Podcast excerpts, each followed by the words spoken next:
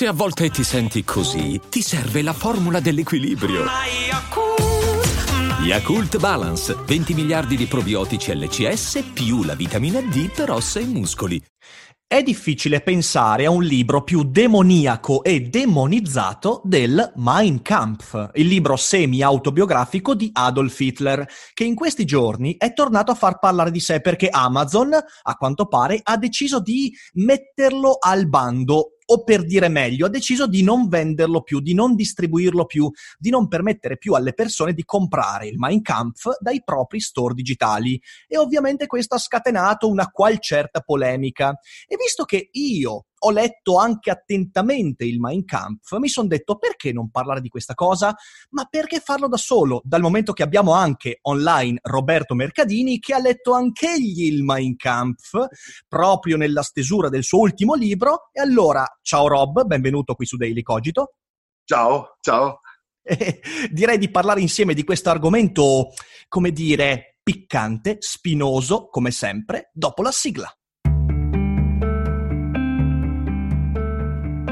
Daily Cogito, il podcast di Rick Dufer ogni mattina alle 7. L'unica dipendenza che ti rende indipendente.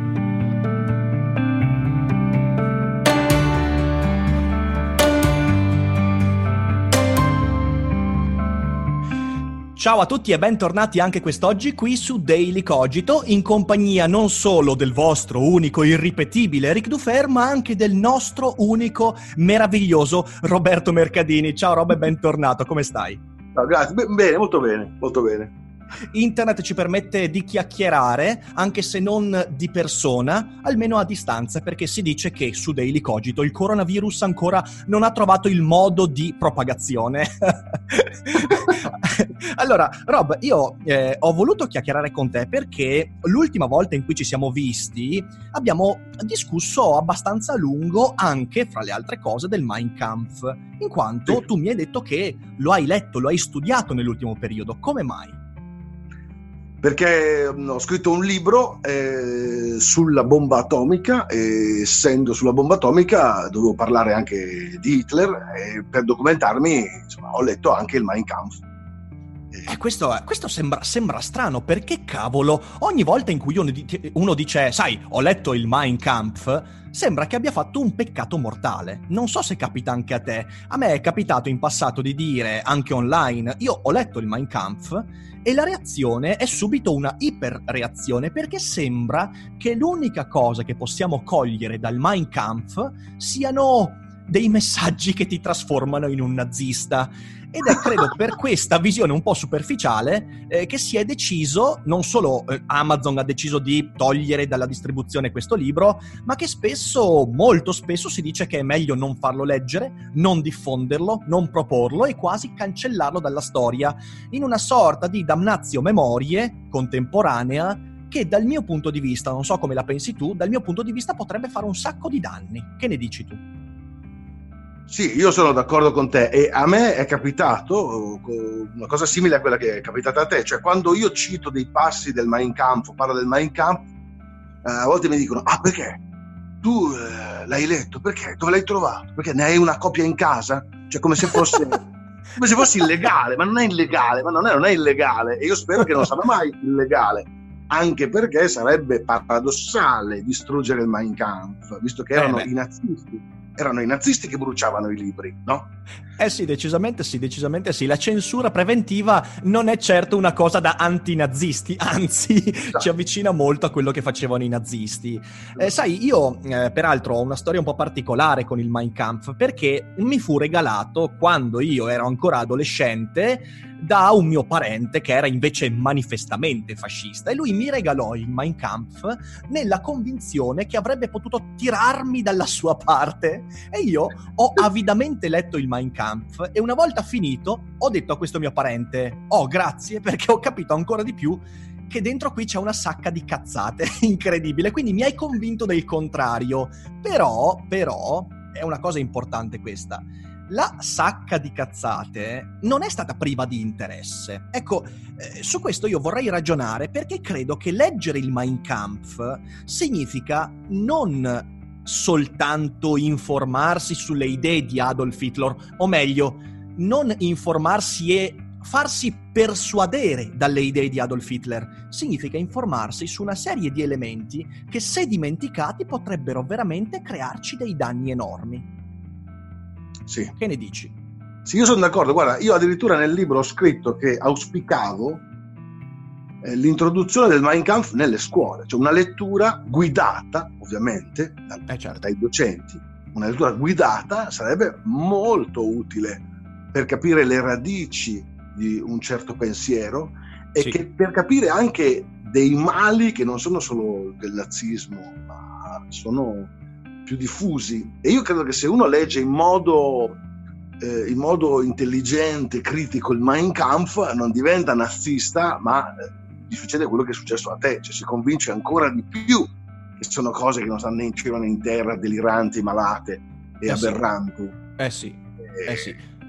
E soprattutto, eh, cioè, la cosa, la cosa che veramente è importante da capire è che se tu oggi non leggi il Mein Kampf, ma rimani a... oh, ora, piano, aspetta, voglio fare un paio di distinguo. Eh, io non sto eh, volendo persuadere la gente a leggere per forza il Mein Kampf. Non è questo né il mio né il messaggio di Roberto e tantomeno vorrei demonizzare Amazon per questa sua decisione, perché poi Amazon, c'è da dirlo, è un'azienda privata, ha deciso che il Mein Kampf e altri libri di nazisti, e poi eh, farò anche una considerazione su questo, eh, non sono in linea con le policy, con i valori dell'azienda e quindi ha detto noi non riteniamo opportuno eh, vendere il Mein Kampf. Questo per me è legittimo, però eh, mi sembra che le persone stiano festeggiando al punto di volere che la decisione di Amazon sia una decisione generale, quasi politica, come se a questo punto eh, ci fosse l'autorizzazione, come dicevi tu prima, a cancellare dalla storia questo libro. E come stavo dicendo, in realtà, se tu non leggi il Mein Kampf, se tu non approfondisci un po' le radici del pensiero eh, di cui Adolf Hitler è stato uno dei sintomi, perché poi non dimentichiamocelo, il nazismo, Hitler sono stati dei sintomi di qualcosa che aveva radici molto più profonde, tu rischi Esatto. di fraintendere la storia e ti sembra, come molto spesso accade guardando anche documentari un po' superficiali, ti sembra che Adolf Hitler sia stato un demonio emerso dal nulla nella storia e che in qualche modo l'Europa, la cultura occidentale sia stata vittima di Adolf Hitler. Quando in realtà, quando tu leggi il Mein Kampf, ti accorgi che dietro quella manifestazione orripilante e eh, assolutamente inaccettabile eh, della- de- dell'umanità c'era una, una storia che ti fa accorgere di come persino dietro alle idee di Adolf Hitler ci fossero delle ragioni, delle ragioni folli, delle ragioni completamente inaccettabili, ma delle ragioni che quando studiate e comprese possono darti qualche strumento in più per capire meglio non solo quel fenomeno, ma anche tutti i momenti della storia in cui quelle radici hanno eh, portato a sintomi ulteriori, diversi, altrettanto violenti, altrettanto inaccettabili. Sì, eh, sono completamente d'accordo con te. Eh, Hitler non ha creato il, il nazismo, ma le idee più aberranti e mostruose che noi attribuiamo a- al, mm, al nazismo, cioè l'idea di una razza ariana superiore, l'idea dell'inferiorità e della pericolosità degli ebrei, persino addirittura eh, i simboli e mm, alcuni elementi estetici come il grido Heil per salutare, la svastica, eccetera, eccetera, erano già presenti in Europa da decenni, erano diffusi in libri, in volantini ed erano propagandati da politici che hanno avuto successo e hanno avuto potere. E di questi libri, della storia di questi politici, di questi volantini, Hitler si è avidamente abbeverato. Quindi io Certo. una cosa che dico nel libro è non è stato Hitler aver- ad aver creato il nazismo, in un certo senso è stato il nazismo ad aver creato Hitler. In questo senso qui, che come tu dici è un sintomo Hitler. E certo, è un sintomo, è, una, è, è la conseguenza di un movimento molto, molto, molto più radicato. E io credo che la lettura del Mein Kampf sia in qualche modo il- ti dia la possibilità, essendo una testimonianza storica, ti dà la possibilità, attraverso una lettura critica e consapevole, di individuare alcuni dei meccanismi che hanno portato alla nascita del Partito Nazionalsocialista, di Adolf Hitler e di quello che poi conosciamo, che se però, come detto, viene visto solo superficialmente, se io eh, in medicina, se io vado a guardare soltanto i sintomi e non vado poi a studiare le cause, magari riesco a eh, mitigare i sintomi, ma faccio un sacco di danni perché le cause nel frattempo si radicano in modi molto diversi. Eh, il concetto di metastasi è questo, ok? Mentre tu pensi che i sintomi siano eliminati e siano l'unica cosa fondamentale, nel frattempo le radici della malattia si sono propagate un po' ovunque. Ecco, dimenticarsi del Mein Kampf significa in qualche modo, da un punto di vista ideologico, politico e anche filosofico, dimenticarsi del propagare di questa malattia in altri ambiti del sapere. Sai, io quando leggevo il Mein Kampf, sai qual è una delle cose che mi ha proprio, che mi ha proprio colpito di più? Sì. È la parte di politica economica di Hitler ma tu sapevi che la proposta economica del Partito Nazionalsocialista, da un punto di vista programmatico, era quasi identica al partito stalinista, quindi al partito dell'Unione Sovietica? Questo lo, sa- questo lo sapevi, l'hai letta sul Mein Kampf. No, eh, nonostante, nonostante, lui, nonostante lui eh, si scagli continuamente sia contro il marxismo che mm-hmm. contro il capitalismo e addirittura li, li associa, cioè associa assolutamente al marxismo. Assolutamente, però questo è un punto interessantissimo perché per esempio le politiche economiche proposte da Hitler sono Nazional- la nazionalizzazione di tutte quante le più grandi aziende. Ok? Fondamentalmente il nazismo ha portato avanti per tutta la sua storia una campagna terribile contro l'impresa privata. Dopodiché ovviamente c'è un aumento a, eh, smisurato della spesa pubblica, perché il nazionalsocialismo è stato un, ovviamente era un socialismo, eh, un tipo di socialismo, quindi è stato un forte tentativo di eh, dire la cosa fondamentale è che tutte le politiche economiche vengano guidate dallo Stato, una centralizzazione dei poteri incredibile. E poi tutta una serie di misure, quindi il rafforzamento della polizia, eh, il, l'eliminazione di qualsiasi possibilità federalista, e ricordiamoci che in Germania eh, comunque il sentimento federalista era molto più radicato rispetto a tante altre parti d'Europa, ancora oggi è così. E se tu vai ad approfondire questa cosa, ha ah, una, un altro elemento, eh, il controllo totale dei prezzi il controllo totale dei salari. Ecco, io leggendo queste cose, per esempio, mi sono accorto che leggere il Mein Kampf è fondamentale perché ti accorgi effettivamente del perché Hitler vedeva di malocchio il comunismo semplicemente perché il comunismo, da un certo punto di vista, era il concorrente diretto, perché le proposte erano esattamente identiche. È come, se vogliamo fare un, un esempio che stiamo affrontando anche in questa puntata, Amazon e eBay. perché Amazon ha cercato di ostacolare eBay? Perché facevano la stessa cosa. In un certo modo, le politiche tedesche del Partito Nazionalsocialista e le politiche staliniane dell'Unione Sovietica si sovrapponevano sotto molti punti di vista. E questo secondo me è una cosa che andrebbe perlomeno eh, vista, cioè bisognerebbe toccarla con mano, perché io ricevo moltissimi messaggi eh, da parte di persone che magari hanno visto, non so, i miei video in cui parlo del capitalismo, del mercato libero e via dicendo, che vengono da me e mi dicono, eh ma guarda che Hitler era un capitalista. E questa è la conclusione a cui giungono perché lui denunciava il comunismo, il marxismo. E questo è l'approccio superficiale. Ti sembra che sia così perché guardi al fenomeno in modo superficiale. Poi prendi, leggi il Mein Kampf e ti accorgi che il primo nemico del eh, partito nazista era proprio il capitalismo e che esatto. l'avversione nei confronti dello stalinismo era semplicemente dovuta a una fin troppo grande somiglianza. Sì, sì, c'è questa cosa mm, sì, stranissima che, come ti dicevo, addirittura le, lui associa questi, questi opposti, cioè il marxismo e, sì. e, e, il capitalismo, come se fossero due complici. È perché sono manifestazione della cultura ebraica, eh, dal suo punto di vista ovviamente, il marxismo, è ovviamente vabbè Karl Marx vicino, eccetera, eccetera, il capitalismo invece de- degli ebrei abbienti, banchieri e tutto questo. Quindi anche la sua... Esatto, dell'ebreo internazionale. Esatto, Lui usa, esatto, usa esatto. ossessivamente questa espressione, l'ebreo esatto. internazionale come se gli ebrei non avessero una, una nazionalità, non avessero, ma, ma, ma, ci fosse insomma, una congiura internazionale sì. eh, tramata da tutti, e che sono poi tutti uguali. E questa è l'altra cosa che mi ha, che mi ha colpito, perché certo. io invece ehm, mi sono fatto colpire più che altro da, dal linguaggio mm-hmm. e dalla, dalla prospettiva letteraria, no?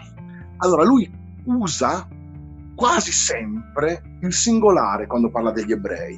Lui dice i tedeschi, lui dice i bavaresi, i prussiani, ma non dice quasi mai gli ebrei, dice l'ebreo. Cioè, dice gli ebrei quando proprio non, non, se ne può fare a meno, cioè a Linz c'erano molti ebrei, eh, dice ok ebrei, non avrebbe senso dire a Linz c'erano molti ebrei, ma in tutti gli altri casi, okay, in tutti gli altri casi dice ebreo, è come se lui negasse la singolarità agli ebrei, l'individualità.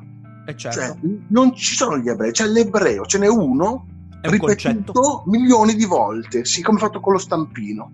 Esatto. E così nega l'umanità agli ebrei, perché gli nega appunto l'individualità. Questa è una cosa, è un, può essere un dettaglio, può sembrare un dettaglio linguistico, ma mi ha colpito moltissimo. E questo è un punto cosa... interessantissimo. È interessantissimo invece l'idealizzazione di qualcuno ti porta alla sua svalutazione dal punto di vista umano. È sempre così. Capita anche con le relazioni. Tu pensa, quando idealizzi qualcuno, tu ti distacchi da quella che è la persona effettivamente. Idealizzare l'ebreo significava non essere più in contatto con l'ebreo, ma essere in contatto solo con l'idea che si aveva collettivamente dell'ebreo. È un meccanismo interessantissimo, un meccanismo di autodifesa. Sì, sì, sì, sì. E l'altra cosa, secondo me, molto attuale e terribile è la propaganda. Uh-huh. Bisogna ricordarsi che Hitler eh, dava un ruolo di primissimo piano alla propaganda, cioè lui dice che quando entra nel partito, che tra l'altro esisteva già, okay?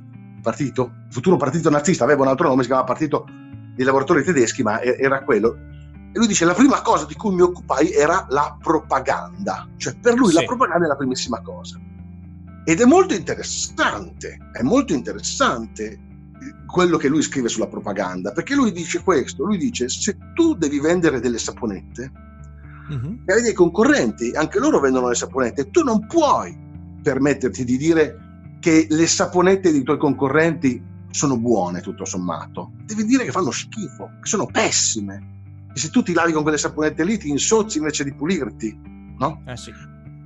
E tu devi assolutamente dare al tuo avversario tutte le colpe e attribuirgli tutti i difetti, tenendo per te tutti i pregi e tutti i meriti, a costo di mentire. Certo. Cioè lui teorizza questo, che bisogna mentire.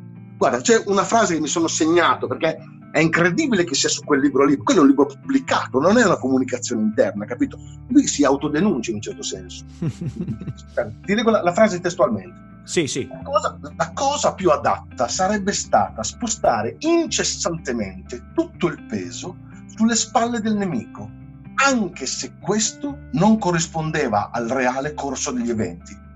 Come se così, come se fosse così nonostante la realtà. Cioè, capito? Bisogna dare la colpa all'altro, all'avversario, al nemico, anche se, anche se la realtà è diversa. Guarda Pazzesco. che è pazzesco. Pazzesco. Pazzesco è la sua ammissione proprio. Sì, sì, e quando allora io, no, vedo dei politici moderni che parlano degli avversari escludendo qualsiasi minimo eh, merito loro, no? attribuendogli solo difetti, solo colpe, non ammettendo invece viceversa loro di aver fatto nessuno sbaglio. Quando vedo questa visione così ferocemente manichea, dico, ah però, hanno imparato bene questi giovani non so, mi, mi fa un po' paura, capito? Assolutamente, assolutamente. Ecco perché dico è educativo.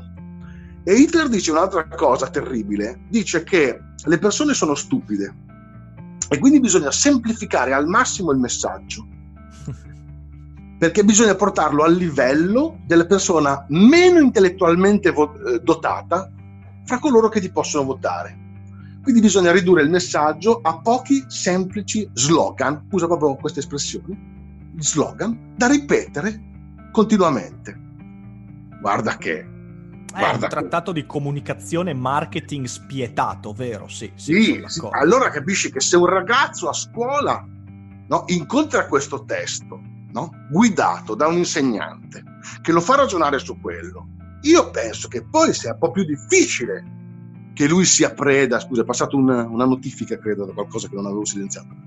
Dicevo, eh, mi sembra un po' più difficile che poi dopo lui potrà diventare preda del, di un nazionalismo, di un populismo moderno. Sono pienamente d'accordo, sono pienamente d'accordo. Eh, eh, peraltro hai messo insieme delle idee, eh, mi viene in mente qualche pensiero sparso su quello che hai detto. Hai toccato il concetto di internazionalismo, un'altra cosa che avvicina moltissimo i due totalitarismi del Novecento, quello tedesco e quello russo, eh, quindi quello nazionalsocialista e quello sovietico, eh, è il fatto che entrambi rifiutano in maniera palese e eh, reattiva la cooperazione internazionale. Cioè, sono due visioni chiuse del mondo. Nel Mein Kampf Hitler continua a dire questa cosa, continua a, a, ad affermare la necessità di chiudere sempre di più, infatti eh, voglio dire il fascismo e il nazismo hanno fatto dell'autarchia il proprio modello economico con risultati disastrosi, ricordiamoci che uno dei motivi per cui la seconda guerra mondiale è stata persa dai tedeschi è che perché già nel 1942 gli approvvigionamenti di petrolio, di grano e di eh, risorse primarie erano ridotti allo stremo e alcune delle conquiste che ha fatto Hitler erano legate non tanto a conquistare territorio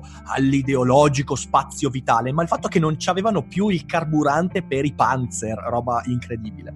Eh, e quindi il rifiuto dell'internazionalismo che invece è proprio propagandato dall'altra parte da quello che era il vero nemico di questi due totalitarismi, cioè il mondo libero del mercato libero, del capitalismo e via dicendo.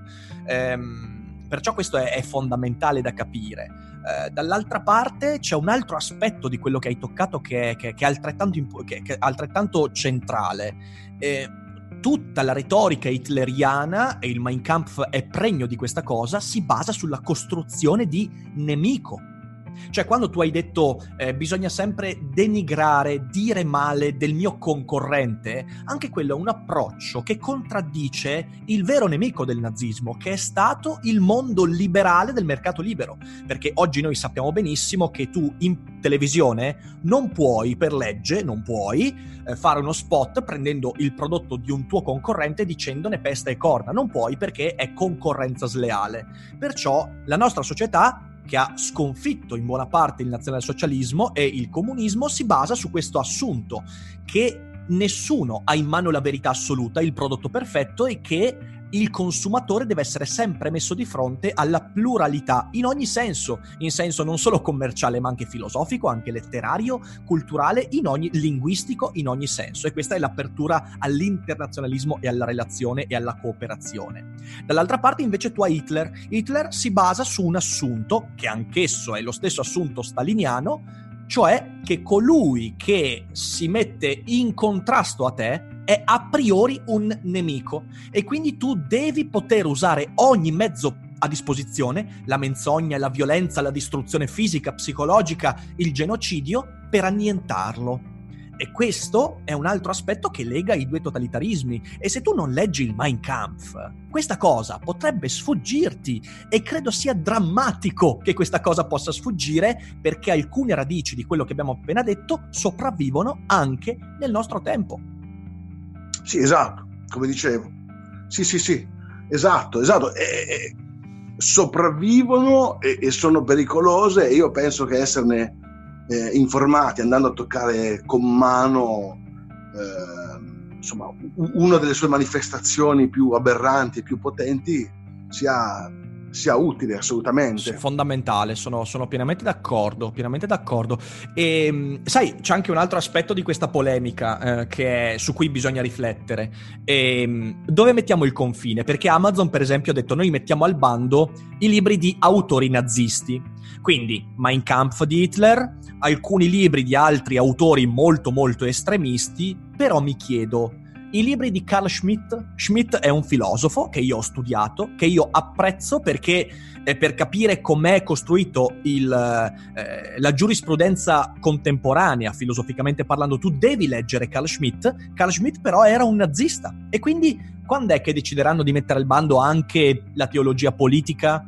Eh, i, libri di Schmidt che sono, sono il, il, trattato de, no, il, trattato del ribelle è di Junger, eh, La teoria del partigiano, sempre di Schmidt, libri che sono stati importantissimi per la mia formazione perché Schmidt è un grande autore e anche lì trovo alcuni materiali utili che mi fanno capire da dove è nato il nazismo. Oppure il citato per sbaglio Ernst Junger, Il Trattato del Ribelle, L'Operaio, sono libri di un nazista, una persona che in guerra ha commesso dei crimini. Ernst Junger era un filosofo nazista. Quando è che metteranno al bando questi? Dov'è che ci fermiamo?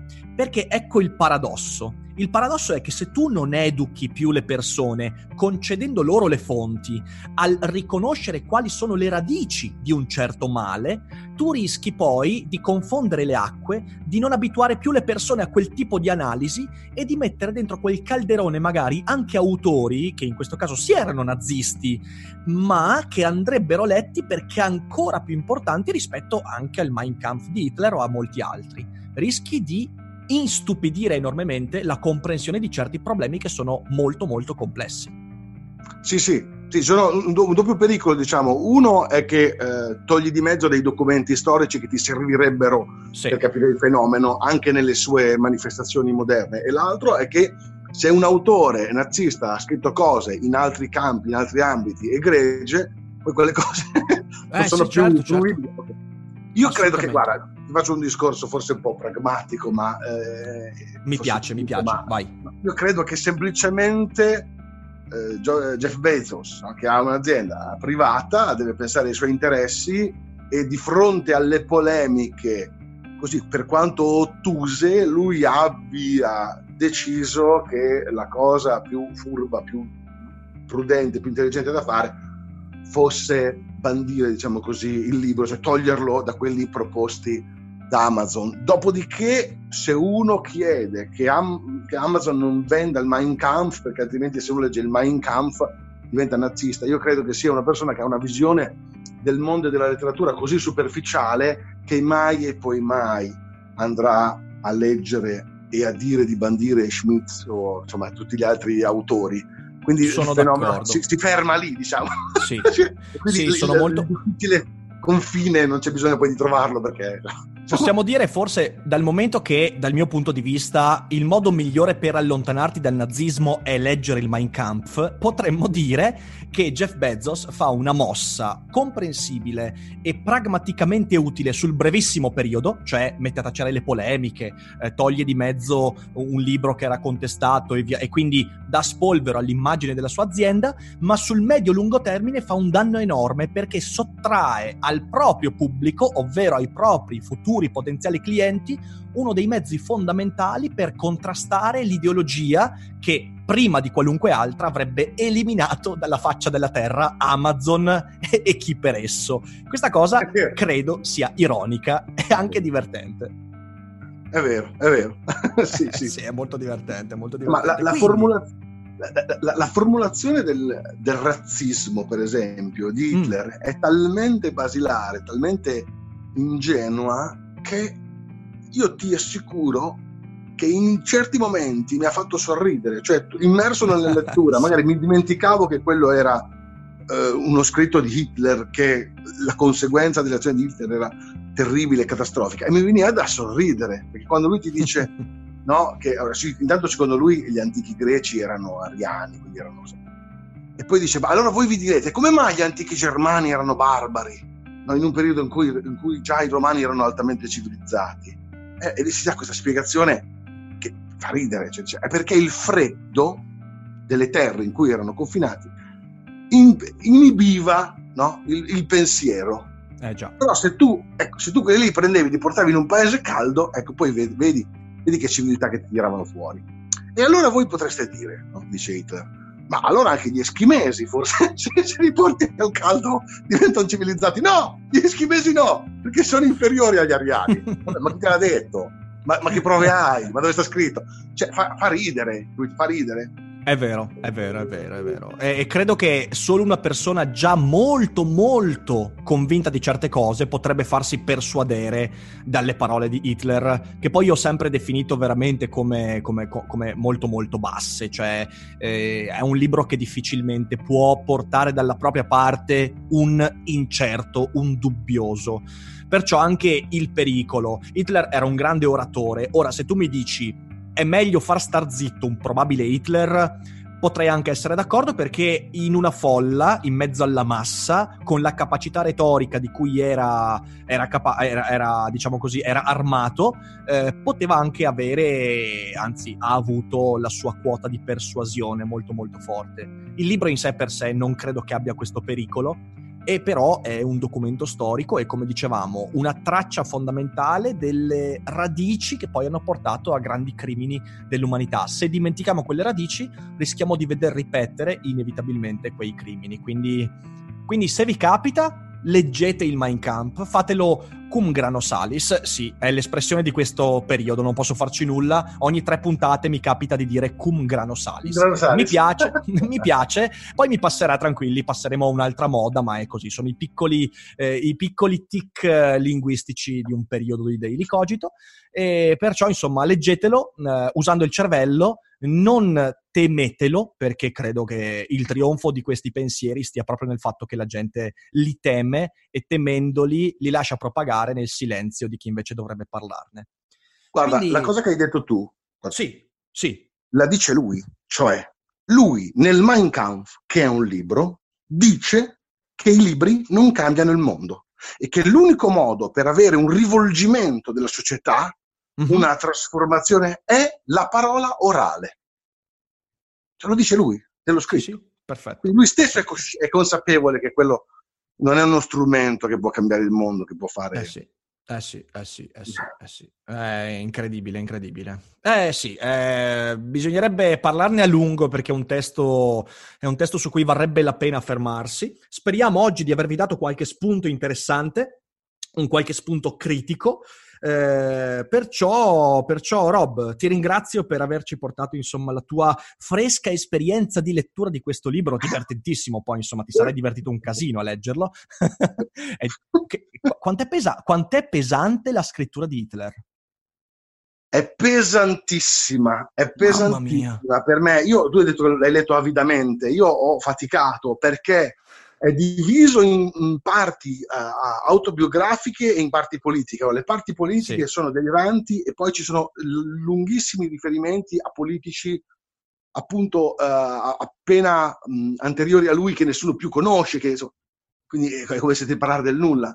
E mm, quando lui mm, parla mm. di se stesso è un pessimo narratore perché lui svicola, fugge, mm-hmm. fugge qualsiasi dettaglio. Quindi lui ti dice che è successa una cosa, ma non ti dice perché è successa. Lui ti dice che ha detto qualcosa che ha eh, entusiasmato le folle, ma non ti dice cosa ha detto. Lui ti dice che uno l'ha contestato e lui gli ha risposto, ma non ti dice cos'è che ha detto il contestatore, né, né come Hitler gli ha risposto, non so se mi spiego. Già. Quindi è, è, un, è un, racconto di, dove i personaggi sono tutte ombre senza volto che passano così fugacemente, non si capisce niente. Non so se mi spiego.